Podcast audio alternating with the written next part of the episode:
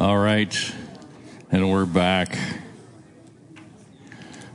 You people like each other way too much.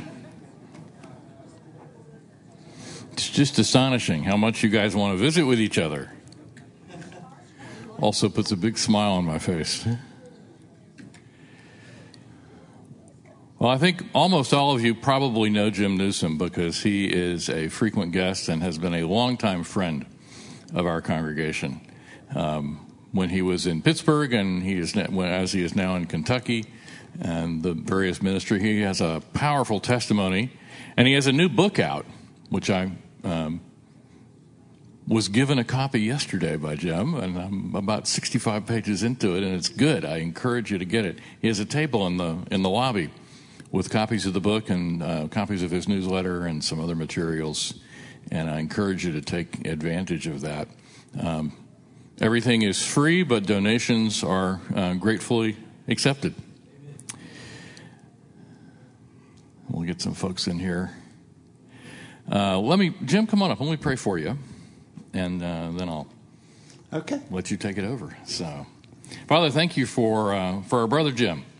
Thank you for his testimony. Thank you for the ways you have blessed him, for your hand on his life, um, for all that you have led him through and to, um, the deep meanings, the deep lessons that you have taught him over the years, and the things that you have given him to share. Pray that you would speak through him, that his message today would touch hearts and extend your kingdom and encourage and build up. pray all these things in Jesus' name. Amen. Amen. Well, one correction I don't live in Kentucky. Oh. I live in Indiana.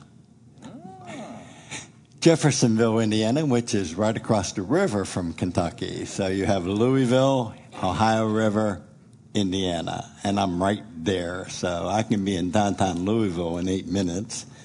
I did live in Kentucky from 2003 to 2010 in Louisville. I discovered that, you know, Kentucky is where they uh, came up with the name with the toothbrush. Because any place else other than Kentucky, they would have called it the teeth brush. Uh, but sorry, that was a bad joke, and so. But if you go to eastern Kentucky, you'll know what I mean, and so. Uh, I do want to mention my table out there. It, uh, I do have some newsletters. I write an uh, uh, article every month on some aspect of Christianity, and there are several copies of it out there. And if you'd like to be on my mailing list, uh, just sign up. Either I can send it to your home address with a hard copy or a paper copy, or I can send it to you electronically through email. So that's out there. Uh, also on my table, my wife wrote a book before I did, so she became a published author before I did, and uh, it's a children's book, and uh, it's blowing up on Amazon, and uh, so it's all about forgiveness and sharing for children. So if you have small children uh, or grandchildren, please get a copy of it and read it to them. They'll really, really like it, and. Uh, And I, about a month after she got published, I got published with my first book called Treasure Hidden in Darkness. It's all about my eight years in prison. I got saved one night, turned myself in, and then spent the next eight years of my life, almost all of my 20s, in prison. And this book is all about the great treasure I discovered in the midst of the darkest days of my life. So it's called Treasure Hidden in Darkness. And the books are free. Now, there is a box out there, and there's a sign saying, but contributions are appreciated. Now, you don't need to make a comp- contribution to get the book. If you want a book, don't want to make a contribution, I'm good with that. But any contribution that you make will go to pay uh, for books from my publisher so that I can offer them to inmates for free. And so that's what the contributions will go to. Uh, I get a discounted price from my publisher to be, to be able to give inmates uh, books for free. I gave Charlie uh, 30 books last night so that he can take into the prison where he goes. And so, and I go into a lot of prisons, and so uh, these those contributions will pay for those books so that inmates can discover for themselves the treasure that's hidden in darkness. Amen. All right, if you have your Bibles, I want you to turn to Luke 6, verse 46. I know Larry is watching us on YouTube. He told me he was. And I told him, I, I, I texted him and I said, Man, I wish it was a two way view because I'd love watching you watching me. And then he texted me back and he said, Brother, that's just creepy. And so, so I love your pastor. He's one of my best friends. He's a board member on my board that oversees my ministry. And uh, uh, I prayed a lot for Larry and Ann. And I'm so grateful that God has. You know, when he got, came home, I texted him and said, Free, free at last. and, uh, and he appreciated that. Well, as you know, this church, along with a lot of churches throughout the country, are part of uh, of a movement starting back in the late '60s. Really had its heydays in the '70s and '80s, and still continue today. Uh, and it goes by a bunch of names: shepherding movement, discipleship movement. But we've been known as a group of network of churches for people uh, for bringing a new and a fresh word to the body of Christ. Not just in our churches, but throughout the nation and Episcopal, uh, it crosses denominations. Words like baptism in the Holy Spirit. We were on the cutting edge in the late 60s and 70s and teaching on the baptism of the Holy Spirit.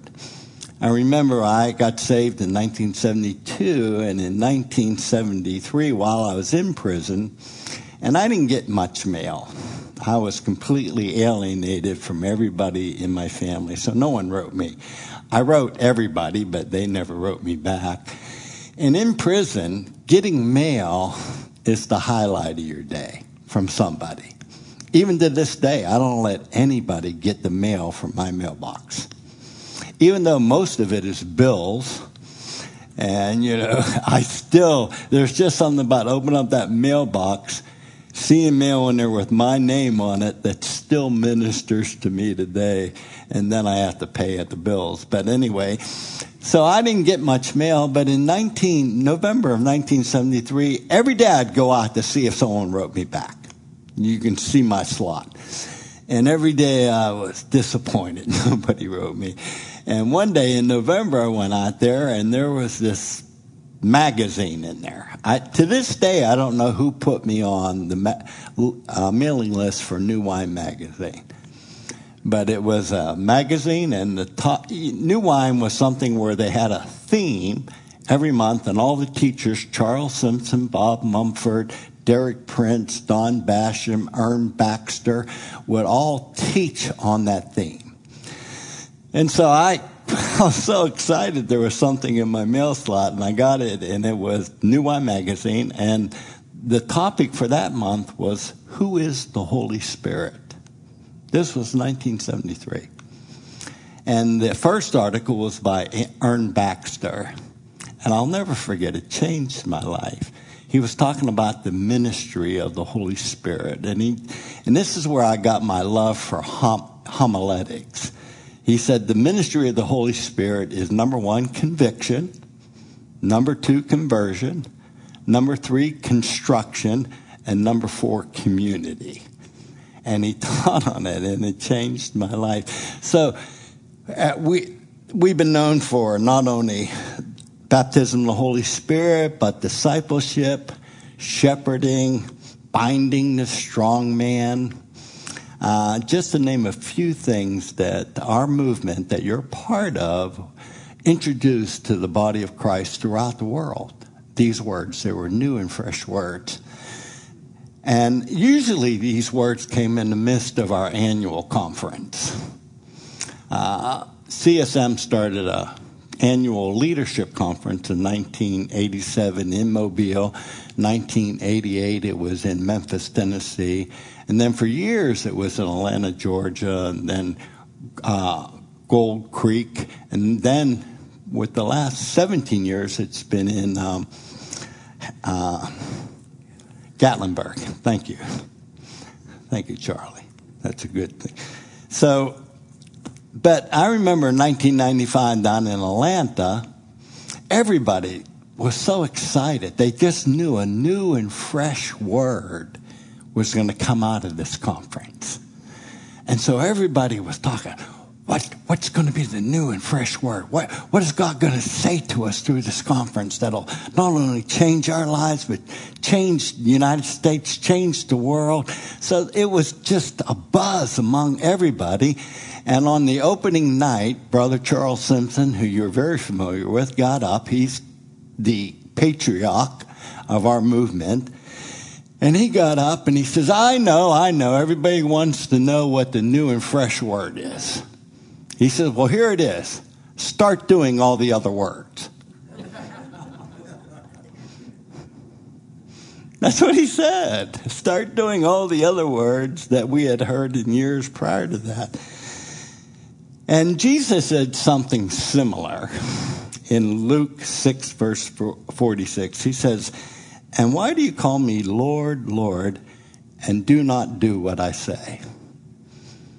He says, You call me Lord, but you're not doing what I tell you to do. And, uh, you know, Psalm 103, verse 7 has been, and I've shared this before, but I'm going to share it again. This this verse I discovered when I was in prison. And it, it has not only changed my life then, but consistently changes my life to this day, and probably will until the day I die. It's Psalm uh, 103, verse 7. It says, He, talking about God, made known his ways to Moses and his acts to the sons of Israel. Now, when I read that, I was probably about a year old as a Christian. But something just changed me. What, what I really focused on was the fact that God would make known his acts to the sons of Israel.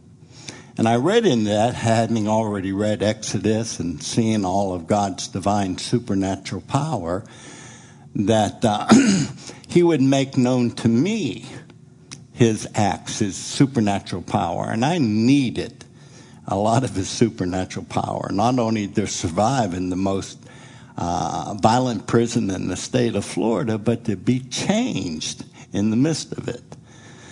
And so I kept praying every day, Lord, show me your acts. You showed them to the, the sons of Israel, and I was even encouraged because I had read about the sons of Israel, and they weren't the best of people you know, Moses talked to them about being stiff necked, talked to them about not being very smart. They were, they were rebellious, you know, and, and so I thought, wow, I'm better than they are. So if God showed his acts to the sons of Israel, surely he'll show his acts to me.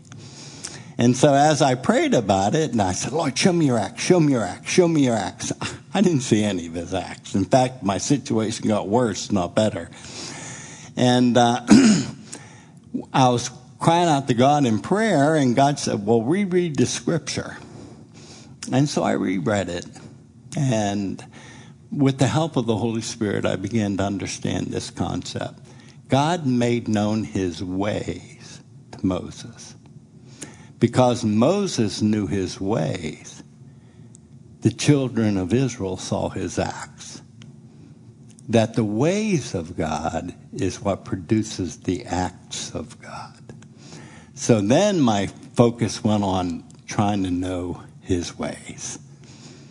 And so if I knew his ways, remember, Jesus says, I am the way, I am the truth, and I am the life. So if I know his ways, how he operates, what he wants to do, which is completely different from our natural way of thinking, if you're going to walk with God, you got to be willing to go against your natural mind in order to enter into the supernatural work of God. So as I began to try to know his ways, his ways produces his acts. And over the years, I have seen his acts demonstrated so much, not only in my life, but through my life to other people, only because I began to know his ways. So the ways of God produces the acts of God. Say that with me. The ways of God produces the acts of God. So here's my premise this morning. He says, And why do you call me Lord, Lord, and do not do what I say? Lordship isn't a title that Jesus wants to be called. I mean, just get that in your mind. Uh, he is the Lord. I mean, there is a title, but that's not what he's after. Lordship isn't a title Jesus wants to be called, but a position he wants to hold in our lives. That is demonstrated by the obedience to what he says. So, more than saying, Lord, Lord, when you obey what he says, your actions are saying, Lord, Lord. They are yelling it very, very clear. In Luke 2, 10 through 11 says, makes this statement, the angel of the Lord announces the birth of Jesus this way. Do not be afraid, for behold, I bring you good news of great joy, which shall be for all people. It's very inclusive. All people. For today in the city of David, there has been born for you a Savior who is Christ the Lord. We as Christians will join voices triumphantly as we declare, Jesus is my Savior. But our voices tend to, you know, trail away when we start saying, Jesus is my Lord. Because lordship implies obedience. Say that with me. Lordship implies obedience we need to be reminded that though Jesus was first Savior, then Lord, that He became Savior in order to become our Lord. In fact, it's His Lordship that continues on this side of glory to bring about our saving. What He says will save us. When we say, Jesus, my Savior, that, that, uh, how do I want to say that? That, that allows us to be secure eternally on that side of glory.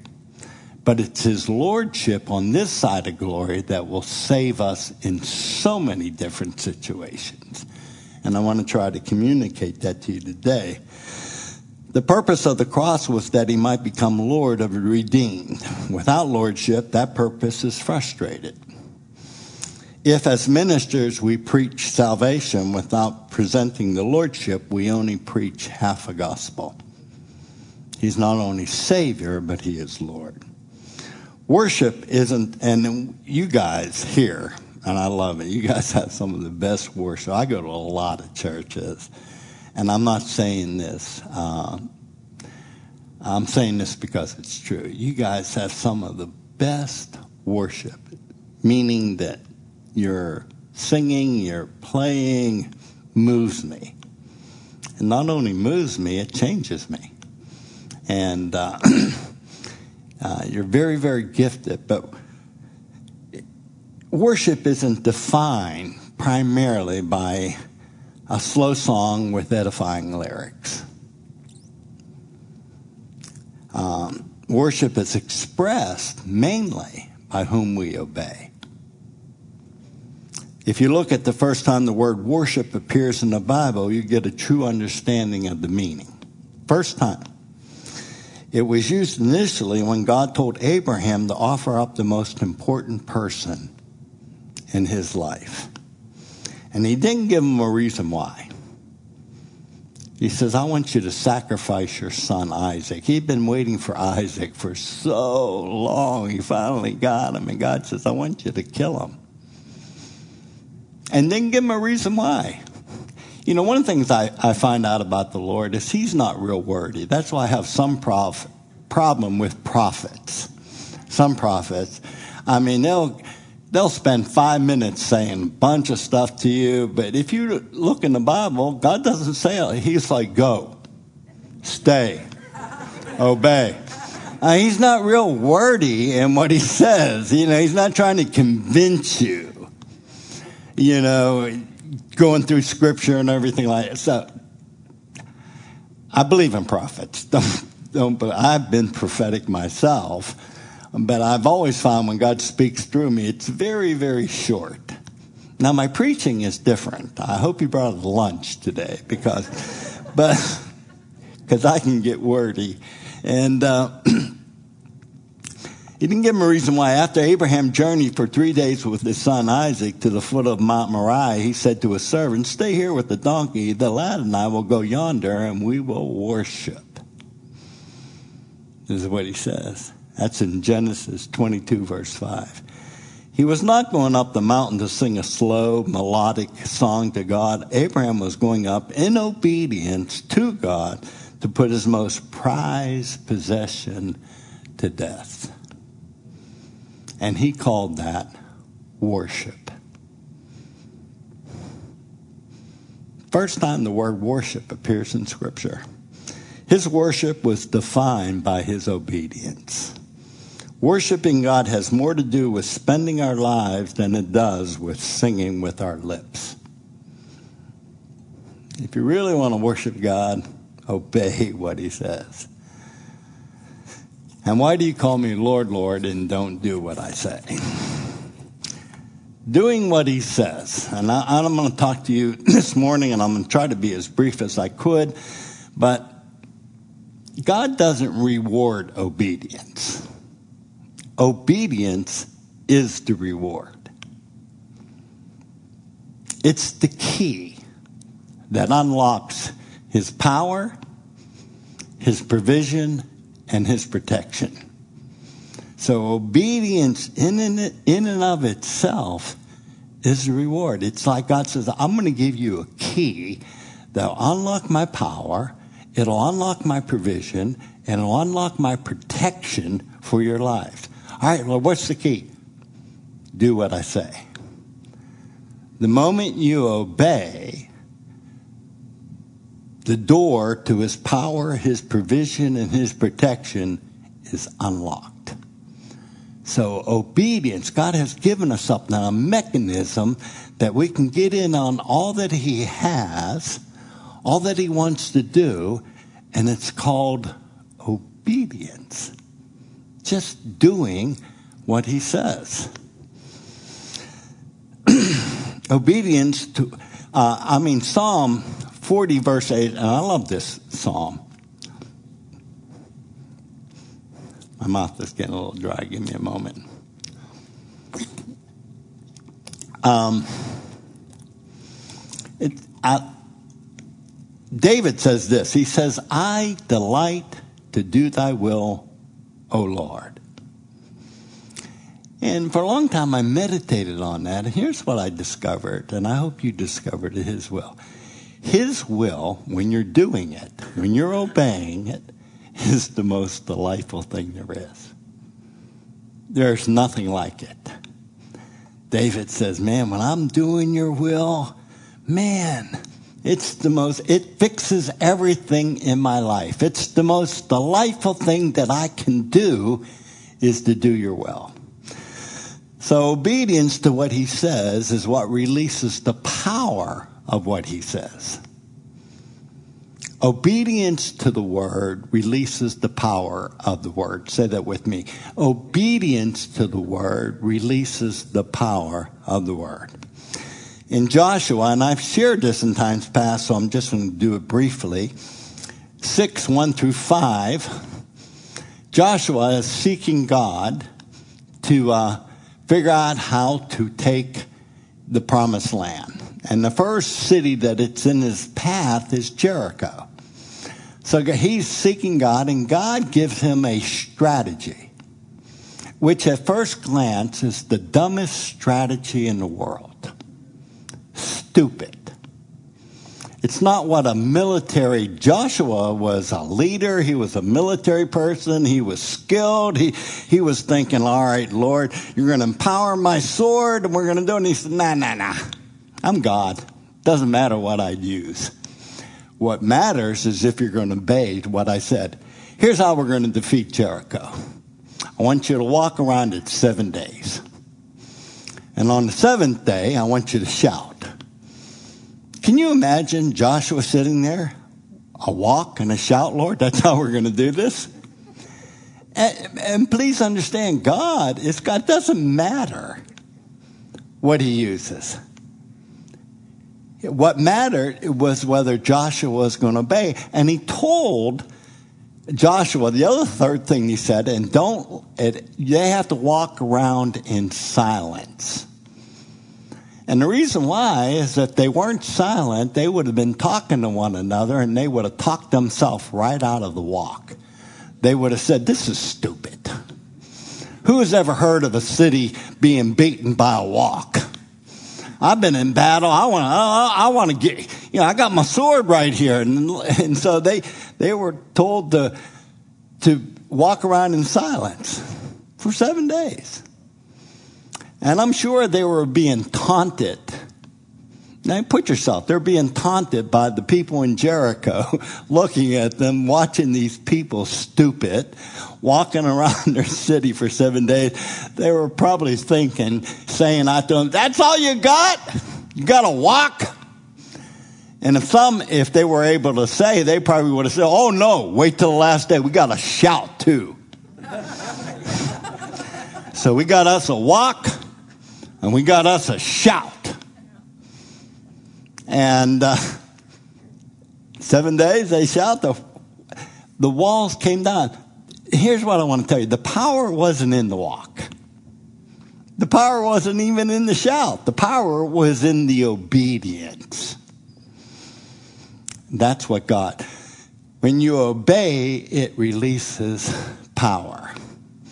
Then you go over into Judges 7, where Gideon defeats an army of 140,000 Philistines with 300 men.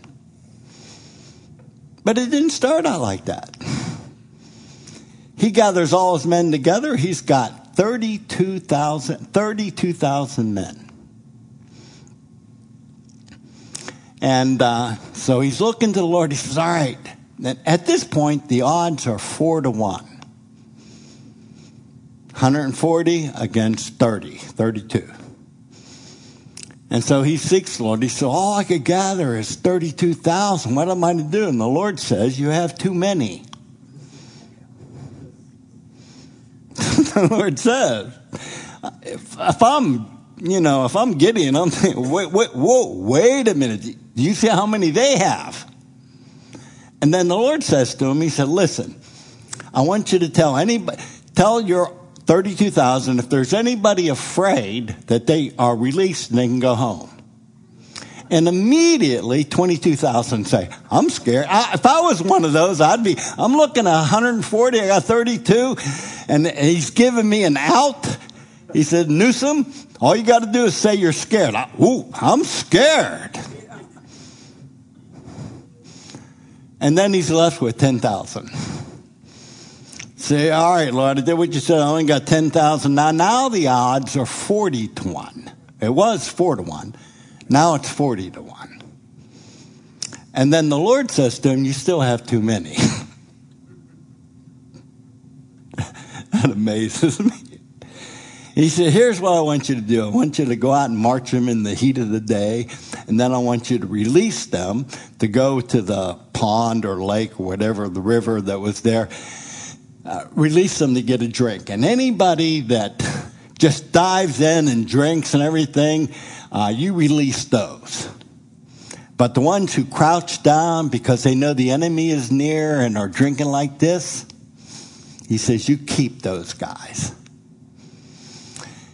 And out of those, only 300 of them did that. Only 300. One of the things that story tells us is that God really can't use the fearful and he really can't use the careless. If you're careless or fearful, you're not going to be able to obey the Lord the way he wants you to. And so he has 300 and he defeats them. Uh, the only weapons they have are a trumpet, a pitcher, and a torch. Again, now understand, this is God. He was probably thinking, all right, how am I going to defeat these people? I already did it with a walk and a shout. What am I going to use now? Oh, I know a trumpet, a pitcher, and a torch. Yeah. A lot of people, I've heard people taught on this the way they did and everything. It's, no, I don't believe that. I believe they obey God. It released by Now the odds are 400 to 1. And he defeats them. Why? The power wasn't in the pitcher or the torch or the trumpet. The power was in the obedience. The obedience released the power. In 1 Samuel 17, a 15 year old boy, David, who has never been in battle, defeats a giant with a stone who's never been defeated in battle. Why? I mean, Saul tried to give him armor and a sword, and he said, I can't move in this. And he went out and got him a stone. Five of them, but and the, where was the power? Was it in the stone? No, it was in the obedience. When you obey what God says, it releases power to accomplish what He says. No matter how foolish it may sound to you, because His ways are different from our ways. As high as the heaven is from the earth, so are his ways different from our ways. All we need to do is obey. Even Jesus, the Son of God, had to do had to obey what he heard the Father saying and what he saw the Father doing. In John 5 19, it says this Truly, truly, I say to you, the Son of Man can do nothing of himself unless it is something he sees the Father doing. So he had the ability to watch what God was doing and then do what he saw. And uh, in John 2, verse 7, Jesus told the people at the wedding to fill the jars with water as a result of his obedience. I mean, just think of it stupid. Hey, son, we, we don't have any more wine. All right get the servants to fill it with water. But because of his obedience, power was released and the water was turned into wine. Where, where was the power? It was in his obedience. His obedience is what released the power to turn water into wine. In Mark 7:33, Jesus spit on his finger I don't want to be gross. But, yeah, too late. Jesus spit on his finger, touched the tongue of a man who couldn't hear or talk, and then put his fingers in his ears and he was healed. Now, grasp this. He's, this guy's come up and he's watching God and, and God is doing, he, so he's imitating what he's seeing the Father do in heaven. So he spits on his. Now, the key to this story is this guy couldn't talk or hear, but he definitely could see. He's wanting healed. I'm sure Jesus, because he was all man, but he was all God, struggled a little bit with. He said, "Really, Lord? This is how we're going to do this, Father? Yeah, spit on your." Finger. And then that spit, put it on his tongue. Now, only a desperate man would put his tongue out with this spit on his finger. And then he gave him a wet willy.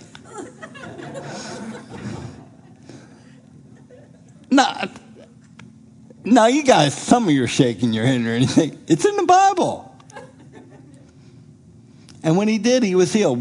Was the power in the spit? No, it was in the obedience. He saw what his father's doing and he did it, and the guy was healed. Over in Mark 8, verse 33, this is even more. He came upon a blind man. He's watching the father, and the father tells him, Spit on his eyes.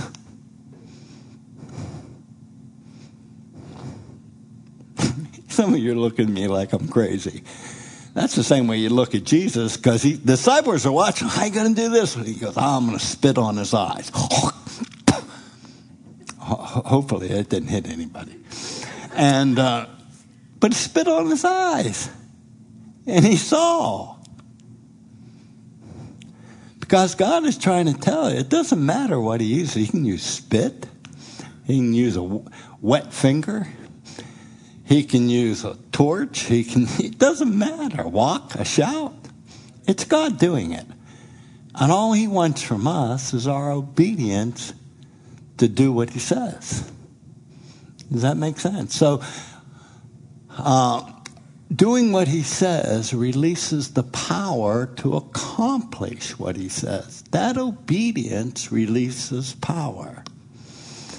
Obedience to what he said is what releases the provision of what he says. Deuteronomy 28 1 and 2 is one of my favorite passages scriptures. I learned this early on, and I'm telling you, this works in my life. Here's what it says Now it shall be if you will dil- diligently obey the Lord your God, diligently obey the Lord your God, being careful to do all his commands. Remember, can't be careless, can't be fearful. You just do what he says. Which I command you today, the Lord your God will set you high above all the nations of the earth. And these blessings, and it goes on in Deuteronomy 28 tells you about all the blessings going out, coming in, go, you know, just read it for yourself. But he said, all these blessings shall come upon you and overtake you if you obey the Lord your God. So obedience is what does that. So here I am. I'm needing blessed. How many of you need blessed? Raise your hand. All right.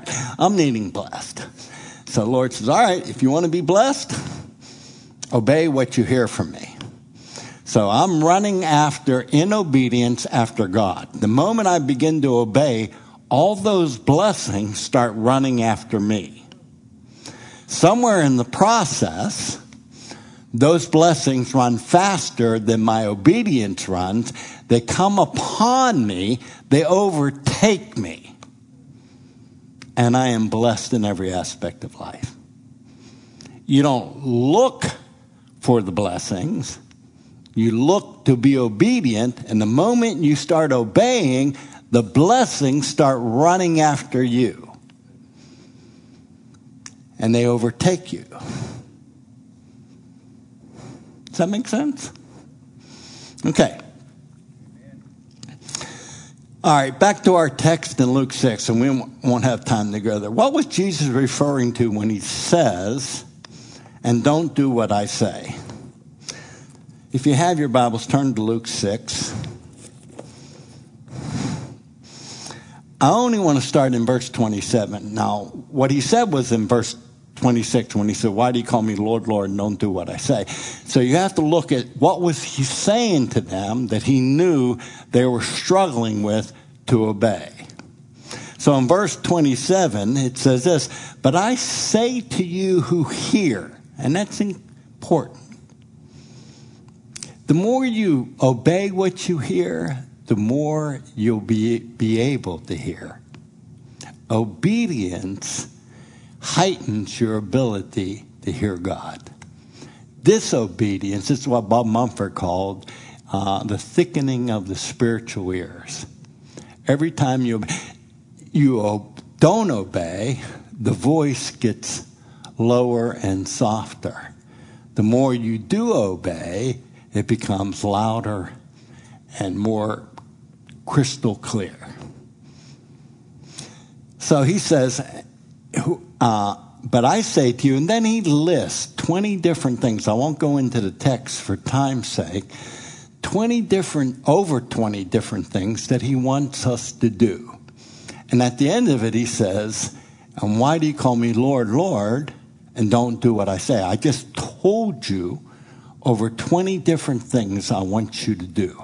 Because he says, I say unto you who hear. So the more you obey, the better you're able to hear. But for time's sake, I just want to go with two sayings from the those. The first one is found in Luke 6:38. tells us that God uses, here's what it says. Let me read it to you. Give, and it'll be given to you. They will pour into your lap a good measure, pressed down, shaken together, and running over. For by your standard of measure, it will be measured to you. Now that's the key free, phrase. By your standard of measure, how you give out will become the standard of how you receive. Completely opposite of the world. In the world, we use the measure of our receiving to determine the measure of our giving. If I get promoted and uh, I get a bump in, in pay, I can give more. That's the world's way. God's way, remember, his ways are not our ways. They're different. If you if you know his ways and act on them, then you'll see his acts. His way is is that the measure of our giving will determine the measure of our receiving. So it's our giving that determines our receiving. And God establishes, when you meet Him, He establishes the measure. He'll give you a measure that is so full, that is so free, that is so powerful. And then He wants you to use that measure when you start giving to others. He gives us the standard. And the standard is this in Romans 8:32 it says this, he who did not spare his own son but delivered him up for us all, how will, how will he not also with him freely give us all things?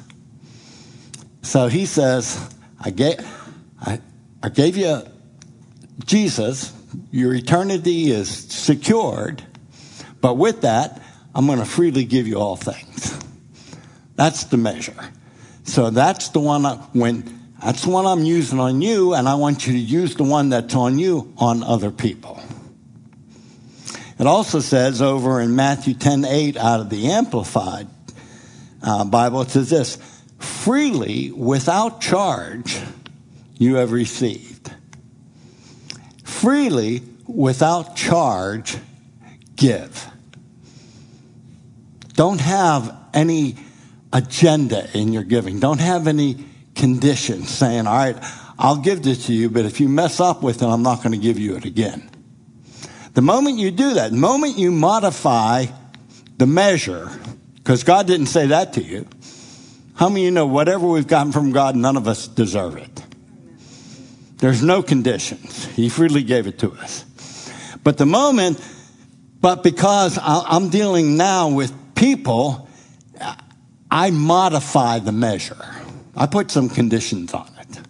If you pay me back, you know, if uh, you do right by it, uh, th- whatever modifications, you can do that. Whatever modifications you put in your giving, learn to live with it because then God moves from the measure He gave you, and now He takes this measure that you gave to other people, and that's now your modified version is the one he's going to use on you. With what measure you meet, it shall be measured back to you. So it's important. I mean, everything I've gotten from God is for free. People are always asking me. I go to a lot of churches, a lot of events, conferences. and initially, a lot of people say, Well, Jim, how much you charge? I go, nothing. And they can't deal with that. You, I, if I could see them, I could see they're immediately squirming. You know, what do you mean nothing? And I said, well, I don't charge anything. And they said, well, can we give you something? I said, please. it's not required, but it is appreciated. And I've even had people say, all right, when I told them that, I don't charge. They said, well, how much are, are you in the habit of giving? Getting. Is what they'll say from other churches. I said, I'm not going to tell you that. I will tell you this number one, if you don't give me anything, I'm fine. I don't work for you, I work for Him.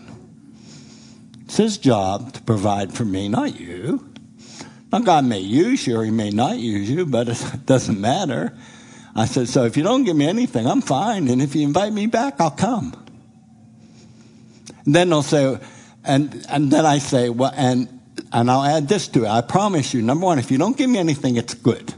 But number two, I promise you, whatever you give, it will neither be too little nor will it be too much. I can't. I mean, whatever I have, I have freely received from God. Can you imagine one of them calling me, well, how much you charge? I said, well, you know, God charged me a thousand bucks for this message. I got to get at least fifteen hundred.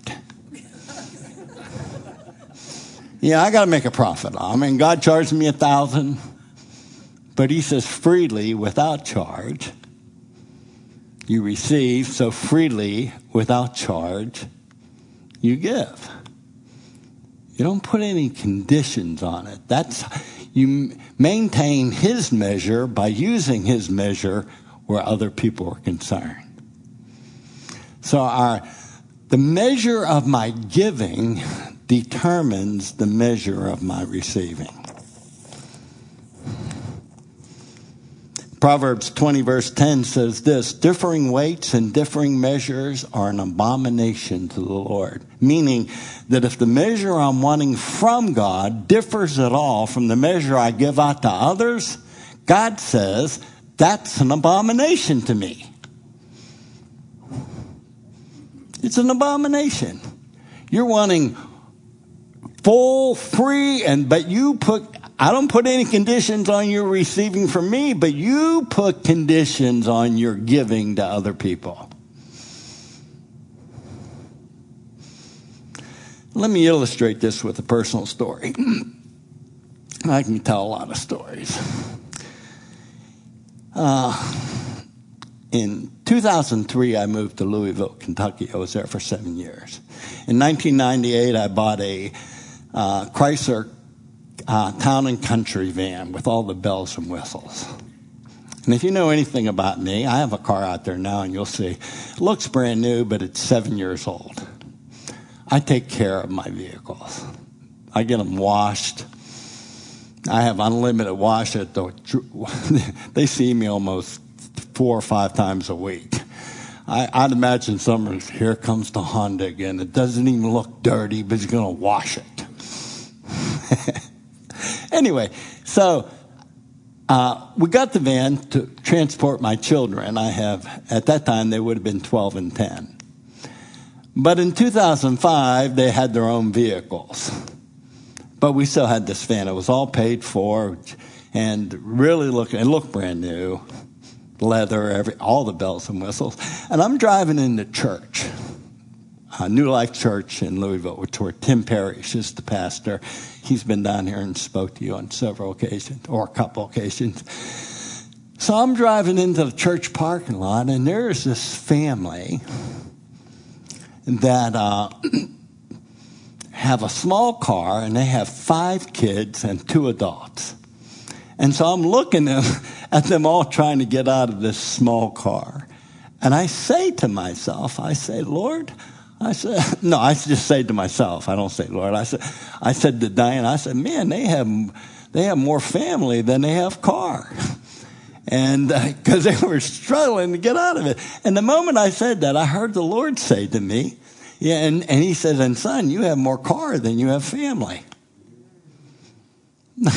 what? now, it takes me three weeks to work through that word. I didn't immediately do anything. I'm trying to talk to God, talk God out of what He said to me, is what I'm trying to do for three weeks. But after three weeks, I tell my wife what He said to me, and I said, I think we need to give this car to that family. And she said, All right, let's do it. My wife never struggles when God says something. I do, but she doesn't. Oh, let's do that and it happened to be Mother's Day. So we got the car detailed. Uh, had the guy come over to the house. I drove down to wherever we needed to do to transfer the title. Uh, I charged them 50 bucks because if you don't do if you give a car away, you got to charge them something or they're going to tax them on the value of it. So he gave me $50 bill. I gave it back to him. but so I sold it for 50 bucks. He presented it to his wife on Mother's Day. But now I'm left with one car between me and Diane. Diane works at a hospital. I travel a lot. And so I'm struggling. You know, I'm thinking, you would think if God told me to give me a car, He's going to get me another one. Not so much. That was May. So for the next five, six months, I have to rent a car, which doesn't make f- good fiscal sense to travel wherever I'm going. And I'm doubting whether that God was really after me to give that car away or not. So I go over to um, St. Louis, Missouri, and uh, to a church. It's not Michael Peters' church, it's another church. And they put me up with a family. Instead of putting me in a hotel, put me with a family. Guy's name is Bruce, his wife's name is Suzanne. And uh, so I'm staying there for the weekend, Friday through Sunday morning. And he comes out on Saturday morning and he said, Wow, that's a nice car. If I'm going to rent a car, I'm going to rent a nice car. Said, Man, that's a really nice car. I said, Ah, it's a rental. And he said, Why are you renting a car? And I didn't go into any detail. I just said, oh, there's just, I only have one car between my wife and I. So uh, presently, we're just renting a car because I couldn't afford a, new car at that time. So that would have been probably in October of that year of 2005. In December, this guy calls me up. He said, Hey, listen, I've been thinking about your car situation. And I said, Really? He said, Yeah. And he said, uh, uh, if you what, if you could ever get any car you really wanted, what kind of car would you want? And he said, and don't bargain basement slim me. So I said, well, you know, I've had my eye on. It's one of my dream things. I've had my eye on a, you know, a Acura TSX. And he says, well, do they have an Acura dealership there in Louisville? I said, yeah. He said, well, you go down there and you pick out a car have them call me. So I went down there and picked it out. This is the late December, so it was a 2006 model. And he paid for the whole thing on the spot. So I have this Acura 2006 for four years. In 2010, in December, he calls me up again. He said, "Man, how many how, how many miles you have on that car?" That time I had about 150,000. He said, Well, you need a new one. I said, I know, but this one's good. And he says, uh, Is that Acura dealership still open? And I said, Yeah. He said, Well, go down and get you another one. I said, Well, what do you want me to do with this one? He said, It's your car. Do whatever you want with it. So I gave it to my son as a graduation present from college. So I went down there and I got it. 2010 TSX. Four years later, 2014, now I'm expecting the call in December. but no call comes. Uh, in 2016, I bought the car that it's out there right now, so I had to pay for it myself. But here's what I want to tell you is that the measure of your giving determines the measure of your receiving. And uh, God, Christianity works if you work it. Okay, I need to move on. My last point is this obedience to what he said releases the protection of what he says. Can I tell you, doing God's will can be dangerous? Just read 2 Corinthians 11, what all Paul had to do hearing the word of God will bring a storm into your life. If you're hearing it in such a way as that you want to obey it, Luke 6, 47, 49, right after he says, you know, why do you call me Lord, Lord, don't do what I said? He says this everyone who comes to me and hears my words and acts upon them or obeys them, I will show you whom he is like. He is like a building, he's like a man building a house who dug deep and laid a foundation upon the rock. And when a flood rose, the torrent burst against the house and could not shake it because he had been, it had been well built. But the one who has heard and not acted accordingly is like a man who built a house upon the ground without any foundation, and the torrent burst against it, and immediately it collapsed, and the ruin that house was great. So, the commonality of these two, both them, the foolish and the wise, heard. They heard God speak to them. One acted. The moment they started obe- obeying, they were building a foundation of a rock in their life that'll help them weather the storm that comes as a result of you hearing the Word of God. In Mark 4, talks about the parable of the sower. Here's what it says on the shallow ground. Here, it says this. And in the, Jesus is explaining the parable of the sower on the, and so he says, and in a similar way, there are ones who, whom seed was sown on the rocky places, who when they hear the word, immediately receive it with joy, and they have no firm root in themselves, but only temporary. Then when affliction or persecution arises because of the word, immediately they fall away. Let me put it in a different way you can understand. How many you know the wolf doesn't howl at the door where there is no bacon? Soon as you put some bacon in there, guess what? The wolf comes howling. And this church, because I know your pastor, he's one of my best friends. And man, you guys get some good bacon here. I can't tell you, my wife is Anytime I travel, we know that in my traveling, something's going to go wrong. It just is. But here's what I'll tell you we still stand after everything goes wrong. We don't fall away. In fact, our roots go deeper in the midst of the storm. I mean, in November, I was traveling a lot, and can you imagine this? I'm on an interstate, and all four of my tires go flat.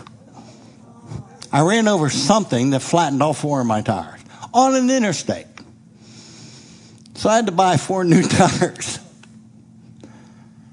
I mean, we our HVAC system went out, and for six weeks we didn't have any heat. We had to heat our house with a space heater. Then during the holidays, I, we thought we had COVID, but we got the flu. So during Christmas and New Year's, we weren't with any family. And then 10 days after that, we got COVID from my grandson who got it from his preschool. And so, but here's what I'm going to tell you still standing. I'm kind of saying to the enemy, that's all, that's it? That's all you got? That's your best shot? Four flat tires? And somebody paid for those. I paid originally. I didn't tell anybody about it, but I got a check in the mail to me personally from somebody who says, God told me that you need this. And it was for $800. And guess how much my tires cost? 787. So I made 13 bucks on the deal. I did.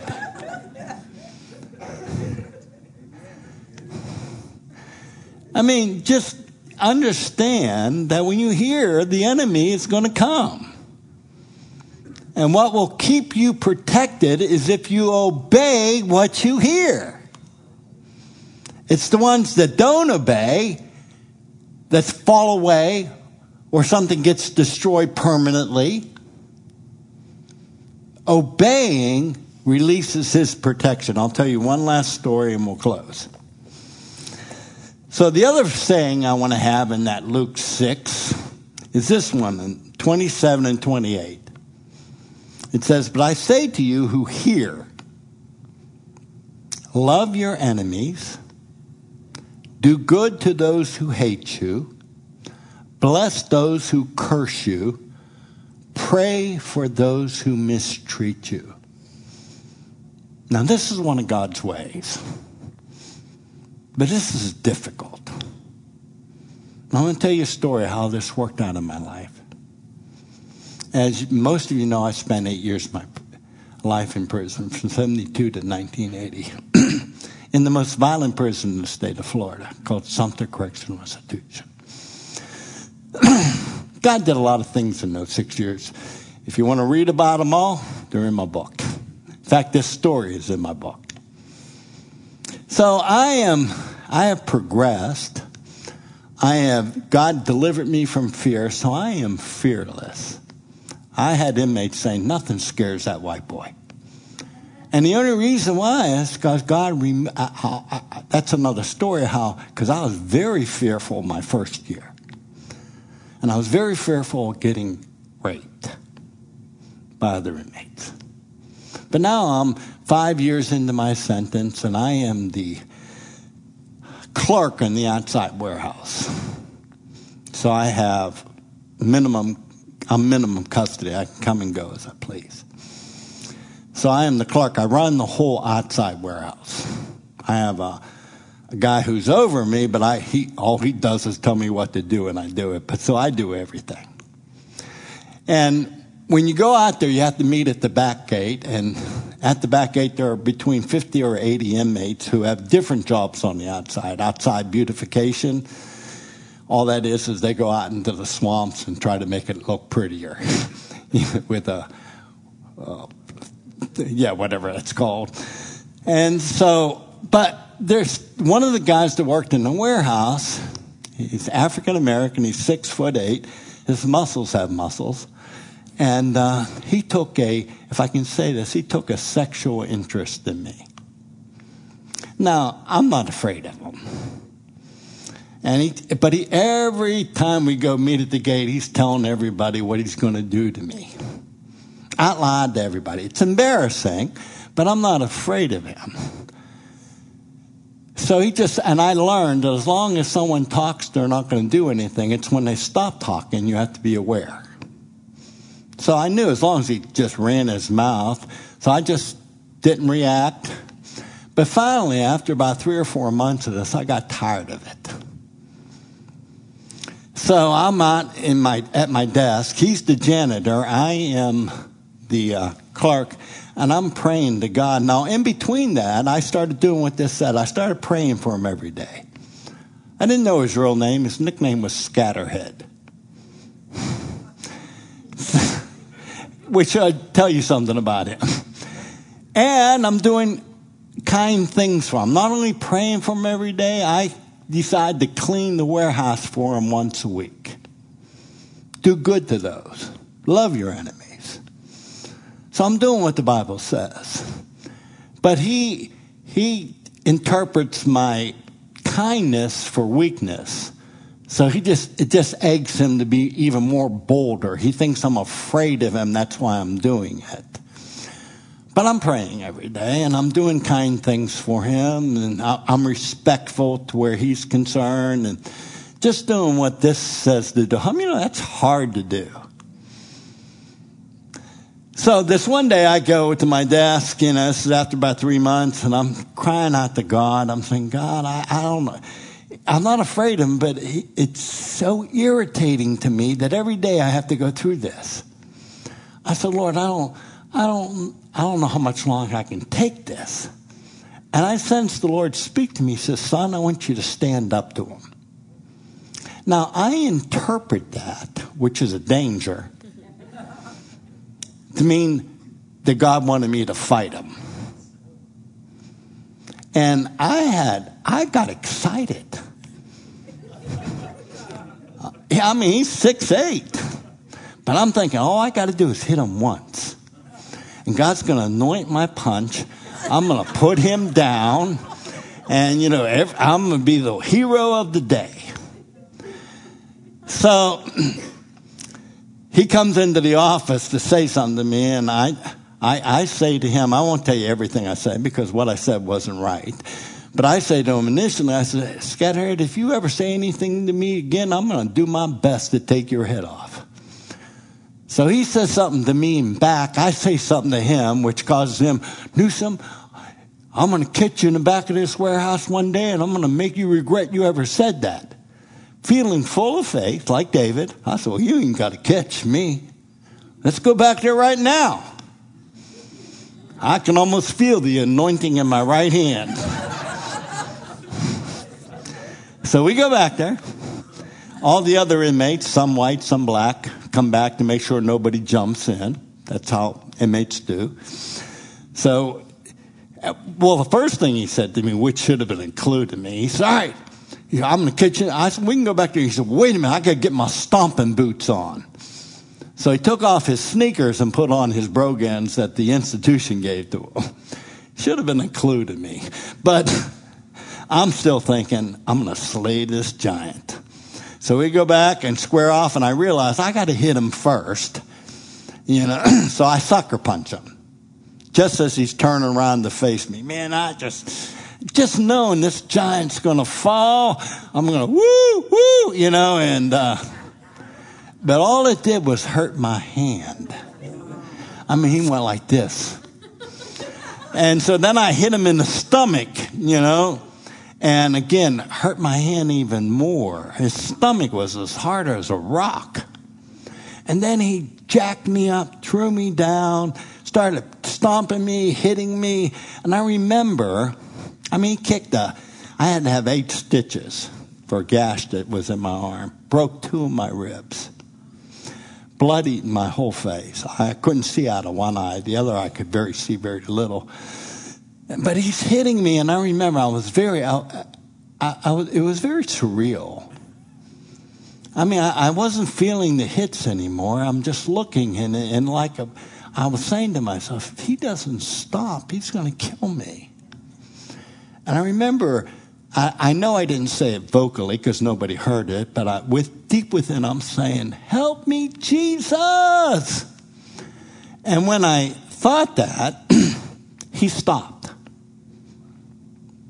and I very gingerly got up. Everyone's watching, so I told everybody, Leave us alone. I mean, the anointing comes on me at this point. And I'm thinking, where were you about five minutes ago? You know? I mean, honestly. And all of a sudden, everybody leaves, and Scatterhead's looking at me, and he's huffing and puffing. It War might beat me up. That's one of the. If you're going to beat me up, it's it's going to be a chore for you. But so he's just, and I said, sit down, and he sat down. And then I said to him, I said, listen, Scatterhead, ever since I've been out there, I've been trying to get you to respect who I am and what I believe. And the only thing you respect is what we just did. But I promise you, if we have to go through this every day, you're going to learn to respect me or you're going to have to kill me. Those are the only two choices. And whatever anointing was on those words broke him.